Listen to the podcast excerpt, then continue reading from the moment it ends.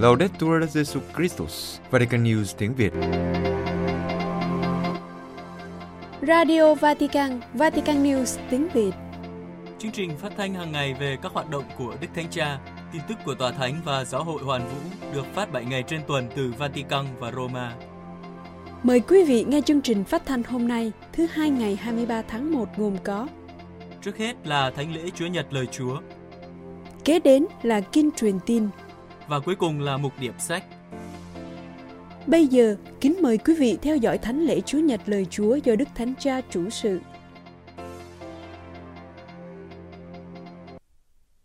Kính thưa quý thính giả, lúc 9 giờ 30 sáng Chúa Nhật ngày 22 tháng 1, Đức Thánh Cha đã chủ sự Thánh lễ Chúa Nhật thứ ba mùa thường niên, Chúa Nhật lời Chúa, cùng với rất đông các tín nữ tham dự. Trong Thánh lễ, Đức Thánh Cha trao thừa tác vụ đọc sách cho ba giáo dân và thừa tác vụ giáo lý viên cho bảy người khác. Những giáo dân này là những người Ý, Congo, Philippines, Mexico và xứ Wales. Sau bài tin mừng và giới thiệu các ứng viên, Đức Thánh Cha bắt đầu bài giảng. Chúa Giêsu rời cuộc sống ẩn giật và âm thầm của Ngài ở Nazareth để đến Capernaum, một thành phố nằm ven biển Galilee, một nơi giao nhau là ngã tư gặp gỡ của các dân tộc và các nền văn hóa khác nhau. Sự cấp bách của việc loan báo lời Chúa thôi thúc người để lời Chúa được mang đến cho tất cả mọi người. Đức Thánh Cha nhấn mạnh rằng, chúng ta thấy trong tin mừng, Chúa mời gọi mọi người hoán cải và người kêu gọi các môn đệ đầu tiên để các ông cũng loan truyền ánh sáng lời Chúa cho người khác. Do đó, Đức Thánh Cha đã khai triển ba ý này để giúp sống Chúa Nhật lời Chúa. Thứ nhất là lời Chúa dành cho mọi người. Thứ hai là lời Chúa mời gọi hoán cải. Và thứ ba là lời Chúa tạo nên những người loan báo. Trước hết, lời Chúa dành cho mọi người. Đức Thánh Cha nhận xét rằng tin mừng cho thấy Chúa Giêsu luôn luôn di chuyển và luôn luôn trên đường với tha nhân. Không lúc nào trong cuộc đời công khai mà người lại tỏ ra người là một người thầy tĩnh tại, một thầy dạy ngồi trên ngai tòa. Ngược lại, chúng ta thấy người là một lữ hành, đi từ làng này sang làng khác, gặp gỡ nhiều gương mặt với nhiều câu chuyện khác nhau. Đôi chân của người là đôi chân của vị sứ giả loan báo tin mừng tình yêu của Thiên Chúa. Chúa Giêsu đã rao giảng tại miền Galilee của dân ngoại, vùng ven biển, bên kia sông Jordan. Bản văn nói rằng đoàn dân đang ngồi trong cảnh tối tăm. Họ là những người dân ngoại, thuộc các vùng miền và các nền văn hóa khác nhau. Giờ đây, họ cũng có thể nhìn thấy ánh sáng. Và như thế, Chúa Giêsu mở rộng biên cương. Lời Chúa chữa lành và nâng đỡ không chỉ dành cho những người công chính của Israel, nhưng cho tất cả mọi người. Người muốn vươn tới tận những nơi xa xôi, người muốn chữa lành bệnh nhân và cứu vớt những kẻ tội lỗi. Người muốn quy tụ những con chiên lạc và giải thoát những tâm hồn mệt mỏi và bị áp bức. Tóm lại, Chúa Giêsu băng ra ngoài biên giới để nói với chúng ta rằng lòng thương xót của Thiên Chúa dành cho tất cả mọi người. Đức Thánh Cha nhấn mạnh rằng đây cũng là khía cạnh nền tảng đối với chúng ta. Nó nhắc chúng ta rằng lời Chúa là quà tặng dành cho mọi người và do đó chúng ta không bao giờ có thể giới hạn vùng hoạt động của lời bởi vì vượt trên mọi tính toán của chúng ta, lời nảy mầm một cách tự phát, bất ngờ và không thể đoán trước bằng cách thức và thời gian mà Chúa Thánh Thần mới biết. Và nếu ơn cứu độ dành cho tất cả mọi người, kể cả những người xa cách và hư mất nhất, thì việc loan báo lời Chúa phải trở thành sự cấp bách ưu tiên của cộng đoàn giáo hội, như đã từng như vậy đối với Chúa Giêsu. Đức Thánh Cha ước mong các Kitô hữu không gặp phải những điều tự mâu thuẫn, là tuyên xưng một Thiên Chúa rộng lượng trong khi một giáo hội hẹp hòi, rao giảng ơn cứu độ cho mọi người mà lại ngăn đường đón nhận nó, biết mình được kêu gọi để loan báo nước trời mà lại sao lãng lời Chúa, phân tán vào rất nhiều hoạt động thứ yếu. Ngài nhấn mạnh rằng, chúng ta hãy học nơi Chúa Giêsu biết đặt lời Chúa ở trung tâm, mở ra với mọi người, làm nên những kinh nghiệm gặp gỡ, vì biết rằng lời Chúa không được kết tinh trong những công thức trừu tượng và tĩnh tại, nhưng được tạo nên từ một lịch sử năng động, bao gồm những con người và biến cố, lời nói và hành động, phát triển và căng thẳng. Kế đến, Đức Thánh Cha nhắc đến khía cạnh thứ hai, lời Chúa hướng đến mọi người và mời gọi hoán cải. Thật vậy, Chúa Giêsu lặp đi lặp lại trong lời rao giảng, anh em hãy sám hối vì nước trời đã đến gần. Điều này có nghĩa là việc Chúa đến gần không phải là trung lập, chẳng ảnh hưởng gì, nhưng sự hiện diện của người không để cho mọi người ở yên tại chỗ với sự bình lặng. Ngược lại, lời của người làm chúng ta rung động, thúc giục chúng ta thay đổi và hoán cải.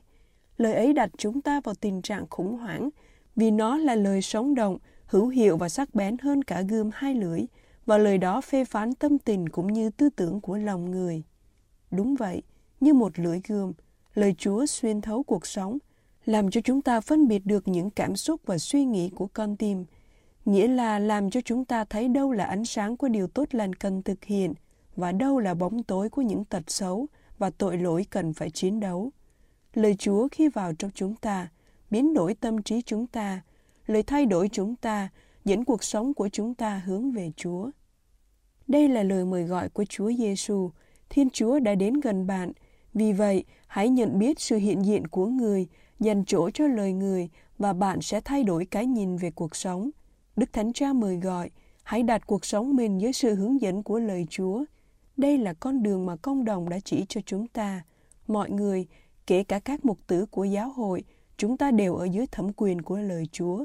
Không phải theo sự công chính, sở thích hay khuynh hướng của chúng ta, nhưng dưới lời duy nhất, vốn uốn nắn chúng ta, hoán cải chúng ta và đòi hỏi chúng ta hiệp nhất trong giáo hội duy nhất của Chúa Kitô. Với điều này, Đức Thánh Cha mời gọi mỗi người tự đặt câu hỏi, cuộc sống của tôi tìm thấy hướng đi từ đâu và định hướng đi đâu. Hướng đi đó đến từ nhiều lời mà tôi nghe, hay từ lời Chúa hướng dẫn và thanh tẩy tôi, và những khía cạnh nào trong tôi đòi hỏi phải thay đổi và hoán cải. Điểm cuối cùng Đức Thánh Cha đề cập đến là lời Chúa làm cho chúng ta trở thành những người loan báo. Chúa Giêsu đi ngang qua bờ hồ Galilee và gọi ông Simon và Andre, hai anh em làm nghề đánh cá. Người mời gọi họ đi theo bằng lời của người, nói với họ rằng người sẽ biến họ thành những kẻ lưới người. Họ không còn chỉ là những chuyên gia về thuyền, lưới và cá, mà họ còn là những chuyên gia tìm kiếm người khác. Với việc chèo thuyền và đánh cá, họ đã học được cách ra khỏi bờ và thả lưới ngoài khơi. Cũng vậy, họ sẽ trở thành những người tông đồ có khả năng trèo đến những vùng biển rộng lớn trên thế giới, gặp gỡ anh chị em và loan báo niềm vui của tin mừng. Đây là tính năng động của lời.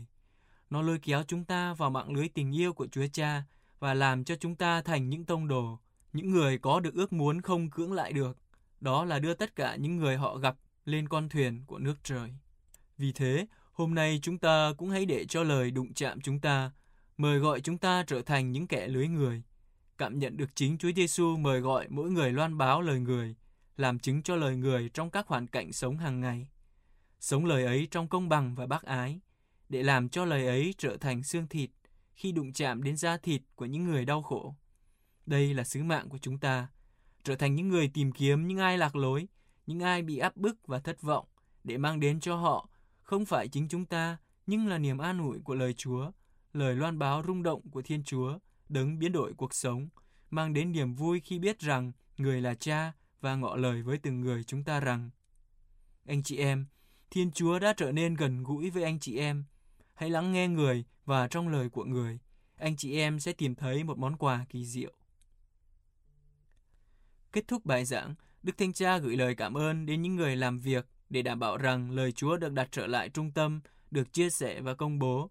Ngài cảm ơn những người nghiên cứu lời Chúa và đào sâu sự phong phú của lời. Đức thánh Cha cũng cảm ơn các nhân viên mục vụ và tất cả những Kitô hữu dẫn thân lắng nghe và truyền bá lời Chúa, đặc biệt là các thừa tác viên đọc sách và giáo lý viên. Ngài cảm ơn tất cả những ai đã chấp nhận lời mời gọi của Ngài khi mang theo bên mình cuốn sách tin mừng ở mọi nơi và đọc nó mỗi ngày. Và cuối cùng, Đức Thanh Cha gửi lời cảm ơn đặc biệt đến các phó tế và linh mục. Xin cảm ơn anh em vì đã không để dân thánh của Chúa thiếu dưỡng chất là lời Chúa. Cảm ơn anh em đã dấn thân suy niệm, sống và công bố lời Chúa. Cảm ơn vì sự phục vụ và hy sinh của anh em. Đối với mọi người, Đức Thánh Cha ước mong niềm vui ngọt ngào khi loan báo lời cứu độ trở thành niềm an ủi và phần thưởng của mỗi người.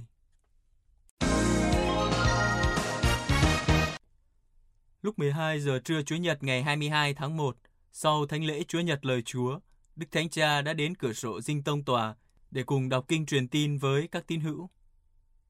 Trước khi đọc kinh truyền tin, Đức Thánh Cha đã có một bài huấn dụ ngắn dựa trên đoạn tin mừng Chúa Nhật thứ ba thường niên. Ngài nói, Anh chị em thân mến, chào anh chị em. Bài tin mừng phụng vụ hôm nay, Matthew chương 4, từ câu 12 đến câu 23, thuật lại việc kêu gọi các môn đệ đầu tiên. Trên biển hồ Galilee, họ đã bỏ mọi sự để theo Chúa Giêsu.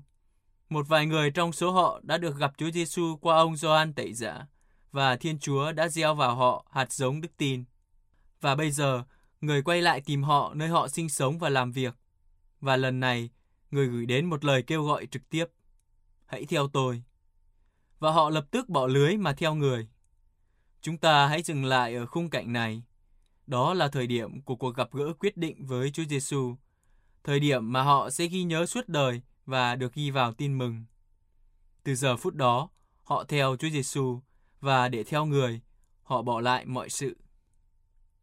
Bỏ để theo người, luôn luôn là như vậy với Chúa Giêsu. Bằng cách nào đó, người ta có thể cảm thấy sự quyến rũ của người, có thể nhờ người khác. Sau đó, sự hiểu biết có thể trở nên cá nhân hơn và thắp sáng một ngọn lửa trong trái tim. Nó có thể trở thành một điều gì đó thật đẹp, thúc đẩy phải chia sẻ. Bạn biết không, đoạn tin mừng đó đã đánh động tôi. Kinh nghiệm phục vụ đó đã đánh động tôi. Các môn đệ đầu tiên cũng đã làm điều này. Nhưng sớm hay muộn cũng phải đến lúc bỏ để theo người. Tại đó, bạn phải quyết định. Câu hỏi đặt ra là, tôi bỏ lại một số điều chắc chắn và bắt đầu một cuộc phiêu lưu mới, hay tôi tiếp tục ở lại nơi tôi đang ở? Đó là một thời điểm quyết định đối với mọi Kitô hữu, bởi vì ý nghĩa của mọi thứ khác đang bị đe dọa ở đây. Nếu một người không tìm thấy can đảm để lên đường, thì có nguy cơ họ chỉ là khán giả của chính sự hiện hữu của mình và sống đức tin nửa vời. Do đó, ở với Chúa Giêsu đòi phải can đảm bỏ lại. Bỏ lại điều gì? Chắc chắn là những tật xấu và tội lỗi của chúng ta, giống như những cái neo giữ chúng ta ở lại bờ và ngăn cản chúng ta ra khơi. Nhưng chúng ta cũng cần bỏ lại đằng sau những gì cản trở chúng ta sống trọn vẹn, chẳng hạn những sợ hãi, những tính toán ích kỷ, những thứ đảm bảo cho sự an toàn khi sống hướng hạ. Và chúng ta cũng phải từ bỏ thời gian lãng phí vào rất nhiều việc vô ích. Thật đẹp biết bao khi bỏ lại tất cả những điều này để sống. Ví dụ như mạo hiểm mệt nhọc nhưng ý nghĩa của việc phục vụ, hoặc dành thời gian cho việc cầu nguyện, để lớn lên trong tình bạn với Chúa. Tôi cũng nghĩ đến một gia đình trẻ, rời bỏ cuộc sống bình lặng để mở ra một cuộc phiêu lưu không lường trước được và sự đẹp đẽ của tình mẫu tử và phụ tử. Đó là một sự hy sinh, nhưng chỉ cần nhìn qua những đứa con cũng đủ hiểu rằng việc bỏ lại những nhịp sống nhất định hay sự thoải mái là một chọn lựa đúng đắn. Tôi nghĩ đến một số nghề nghiệp, chẳng hạn như bác sĩ hay nhân viên y tế, những người đã từ bỏ rất nhiều thời gian rảnh để học tập và chuẩn bị cho bản thân và hiện đang làm điều tốt bằng cách cống hiến nhiều thời gian ngày đêm, nhiều năng lượng thể chất và tinh thần cho người bệnh. Tóm lại, để thực hiện được cuộc sống, cần phải chấp nhận thách đố của việc bỏ lại. Đây là điều Chúa Giêsu mời gọi mỗi người chúng ta hôm nay. Về điều này, tôi đưa ra một số câu hỏi. Trước hết, tôi có nhớ một khoảnh khắc mạnh mẽ mà tôi đã gặp Chúa Giêsu không? Và một điều gì đó đẹp đẽ và có ý nghĩa đã xảy ra trong cuộc đời tôi, khiến tôi bỏ lại mọi thứ khác ít quan trọng hơn. Và hôm nay, có điều gì Chúa Giêsu đòi hỏi từ tôi phải không? Đâu là những thứ vật chất, những cách suy nghĩ hay thói quen mà tôi cần phải thực sự từ bỏ để thưa xin vâng với người. Xin mẹ Maria giúp chúng ta nói lời xin vâng như mẹ, lời xin vâng trọn vẹn với Thiên Chúa, biết bỏ lại một điều gì đó để theo người cách tốt hơn. Kính mời quý vị cùng đọc kinh truyền tin với Đức Thanh Cha. Vatican News tiếng Việt Chuyên mục Điểm sách Giới thiệu sách Cùng đích đời Đức Giêsu.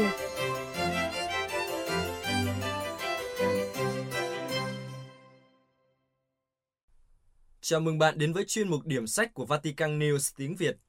Chuyên mục điểm sách được phát vào thứ hai hàng tuần với mong muốn giới thiệu đến thính giả những tác phẩm công giáo.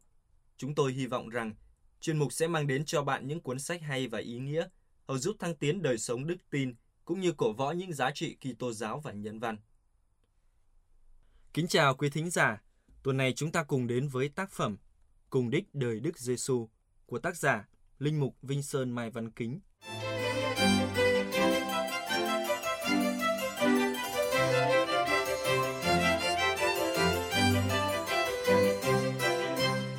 Kính thưa quý thính giả, cùng đích đời Đức Giêsu đến với tác giả như thế nào? Tác giả viết, chủ đề cùng đích đời Đức Giêsu trong tin mừng theo Thánh Gioan đến với người viết một cách rất riêng và bất ngờ. Trong lúc tôi đang mải dồn tâm huyết nghiên cứu về thời gian nơi tin mừng thứ tư, thì lời của đấng chịu đóng đinh thế là đã hoàn tất, đã cuốn hút và chiếm hữu tôi. Đó là một cuộc gặp gỡ vượt quá điều mong đợi. Bản thân tôi một cách biểu tượng khi đang thắc mắc thời gian ở tin mừng thứ tư có ý nghĩa gì. Tôi lại được cuốn hút về núi Golgotha để lắng nghe lời xác quyết của Đức Giêsu Kitô, Môse mới. Thế là đã hoàn tất. Nhưng là môn đệ của Đức Kitô, đức tin không bao giờ thụ động tĩnh tại, trái lại, nó luôn năng động trên đường tìm kiếm. Thế nên tôi cũng thắc mắc, phải chăng lời hoàn tất của Đức Giêsu trên thập giá là cánh cửa khép kín? Nếu tất cả đã xong, vậy đâu là giá trị nỗ lực cộng tác của con người? Đối với giáo hội, nếu mọi sự đã hoàn tất, thì đâu là ý nghĩa của những cố gắng mà giáo hội đã cống hiến hơn 20 thế kỷ qua? Hóa ra lời khẳng định mọi sự đã hoàn tất cũng gợi ra nhiều câu hỏi hấp dẫn. Cũng chân nhận rằng sự kiện lời cuối cùng của Đức Giêsu trên thập giá cuốn hút tôi mới chỉ là một linh cảm khởi đầu, phía trước còn hoàn toàn mờ ngỏ, chưa có gì chắc chắn. Dù vậy, linh cảm này cho phép tôi đặt những bước chân đầu tiên vào hành trình nghiên cứu. Giờ đây chúng ta cùng đi vào nội dung trong chương 1, đến gần cùng đích. Tác giả viết, Tên mừng thứ tư hàm chứa rất nhiều thành ngữ liên quan tới thời gian. Những câu hỏi được đặt ra, đâu là dụng ý của tác giả? Những thành ngữ thời gian giúp ta hiểu được Đức Giêsu Kitô như thế nào? Đâu là vai trò độc đáo của nó? Những câu hỏi này đẩy bước chân chúng ta lên đường tìm kiếm. Tất cả các học giả đều ghi nhận vai trò quan trọng của thời gian câu chuyện, nhưng cùng lúc họ phải thú nhận rằng đó là chủ đề rất phức tạp, khiến họ chỉ mới nghiên cứu ở một mức độ chung chung mà thôi. Hai thực tế trên với những câu hỏi mở ngỏ khiến chúng tôi làm con đường vòng, tìm kiếm và gặp được chủ đề telos. Chúng tôi ý thức rằng đề cập tới cùng đích cuộc đời Đức Giêsu, nơi tin mừng thứ tư, đòi hỏi phải nghiêm túc và mang tính khoa học. Do đó, một đàng tác giả đề cập thực trạng nghiên cứu về thời gian câu chuyện và về telos, đàng khác dần dần giúp ta tìm hướng đi riêng cho đề tài nghiên cứu. Đọc tin mừng thứ tư, ai cũng nhận thấy có rất nhiều thành ngữ liên quan tới thời gian mà ta có thể gom vào ba nhóm. Thứ nhất, tác giả dùng từ gốc Hy Lạp hora để nói về giờ. Giờ thường gắn liền với thời khắc quyết định của cuộc đời Đức Giêsu, chẳng hạn giờ thực hiện dấu lạ khởi đầu, hoặc giờ vượt qua thế gian mà về cùng Chúa Cha. Bên cạnh đó, Tác giả dùng từ kairos để nói về thời. Đó là khoảnh khắc thuận tiện để một người thực hiện ý định của mình. Chẳng hạn trong dịp lễ lều, Đức Giêsu nói, thời của tôi chưa đến, nhưng thời của các anh lúc nào cũng thuận tiện. Thứ hai, tin mừng thứ tư đề cập đến các ngày trong tuần lễ, chẳng hạn thành ngữ hôm sau mang ý nghĩa biểu tượng, một giai đoạn mới của lịch sử mặc khải so với giai đoạn trước, hoặc thành ngữ ngày thứ ba diễn tả biến cố dấn thân quyết định của Thiên Chúa nhằm giải thoát con người – Tiếp đó, tin mừng thứ tư cũng dùng rất nhiều từ ngữ so sánh thời gian liên quan đến các dịp lễ của người Do Thái, chẳng hạn ngày sa bát, gọi về biến cố Thiên Chúa hoàn tất công trình sáng tạo và ngày nghỉ ngơi. Tác giả đặc biệt kể lại lễ vượt qua, mừng biến cố nền tảng đức tin của Israel. Thiên Chúa đã giải thoát họ khỏi cảnh nô lệ của Ai Cập và Ngài tiếp tục giải thoát họ trong cuộc đời công khai của Đức Giêsu. Có ba dịp lễ vượt qua. Dịp thứ nhất, Đức Giêsu lên Jerusalem.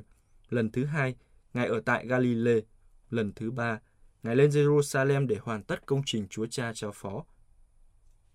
Vậy đâu là tầm quan trọng của thời gian? Chúng ta thấy rằng thành ngữ về thời gian hiện diện hầu hết trong từng trang tin mừng thứ tư. Điều này càng khẳng định vai trò quan trọng của thời gian trong tin mừng này. Ngày nay các học giả đều đồng ý công nhận những thành ngữ về thời gian và địa lý nơi tin mừng thứ tư có độ chính xác hơn so với nhất lãm – Lời mời gọi đặc biệt lưu tâm đến các chỉ dẫn thời gian nơi tin mừng thứ tư thật chính đáng và tha thiết, vì đụng chạm tới cả thần học của tin mừng này. Nhưng câu hỏi đặt ra, ta nghiên cứu thế nào? Trước vô vàn chỉ dẫn thời gian ở tin mừng thứ tư, liệu rằng ta có thể đề cập tất cả được chăng? Câu trả lời xem ra có vẻ không khả quan cho lắm. Dù vậy, ta vẫn thấy lời réo gọi nghiên cứu trên là thiết thực. Bởi vì khi lưu tâm thực sự tới các thành ngữ thời gian, hầu hết các học giả đều nhận định chúng đóng vai trò quyết định không chỉ trên phương diện thần học mà còn tác động trực tiếp tới cấu trúc của chính tin mừng thứ tư nữa. Chẳng hạn, một số học giả dựa trên hai tiêu chuẩn về thời gian là tuần lễ và các dịp lễ để bố cục tin mừng thứ tư. Lối đề nghị này vẫn được khá đông học giả hiện hành chấp nhận. Họ dựa vào tiêu chuẩn thời gian về giờ để chia tác phẩm do ăn thành hai phần, sách về dấu chỉ và sách về giờ. Thực tế này cho thấy tiêu chuẩn về thời gian là yếu tố căn bản không thể bỏ qua để chia bố cục tin mừng thứ tư. Lý do, những chỉ dẫn về thời gian liên quan trực tiếp tới nguồn gốc, căn tính và định hướng cuộc đời Đức Giêsu. Đến đây ta thấy rõ, đối với tin mừng thứ tư, không đề cập đến những chỉ dẫn về thời gian thì dường như không thể hiểu về cuộc đời Đức Giêsu. Nhưng câu hỏi vẫn dây dứt, ta sẽ tìm hiểu các chỉ dẫn thời gian ở tin mừng này như thế nào. Tác phẩm gồm các phần sau. Phần thứ nhất sẽ nêu ra lý do cần thiết để nghiên cứu chủ đề cùng đích và ý nghĩa của nó.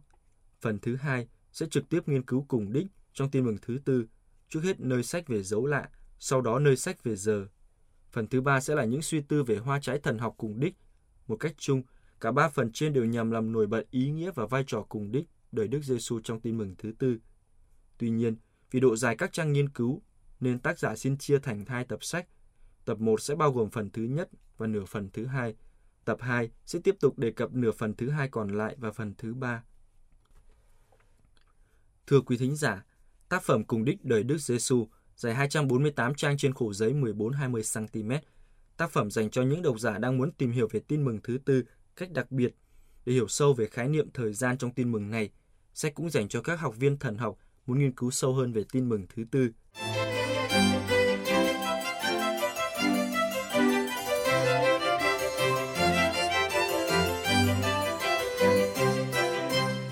Kính thưa quý thính giả, không phải cuốn sách nào cũng phù hợp với tất cả mọi người, hay cũng không có người nào phù hợp với mọi cuốn sách.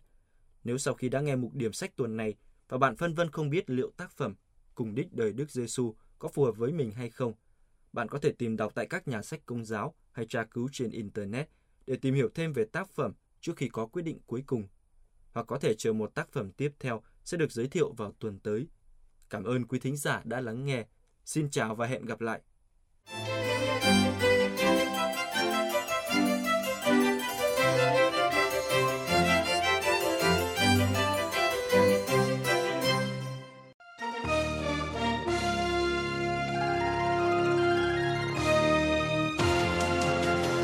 Cảm ơn quý vị đã chú ý lắng nghe chương trình Radio Vatican của Vatican News tiếng Việt. Xin Thiên Chúa chúc lành cho quý vị và toàn gia quyến. Laudetur Jesu Christus, ngợi khen Chúa Giêsu Kitô.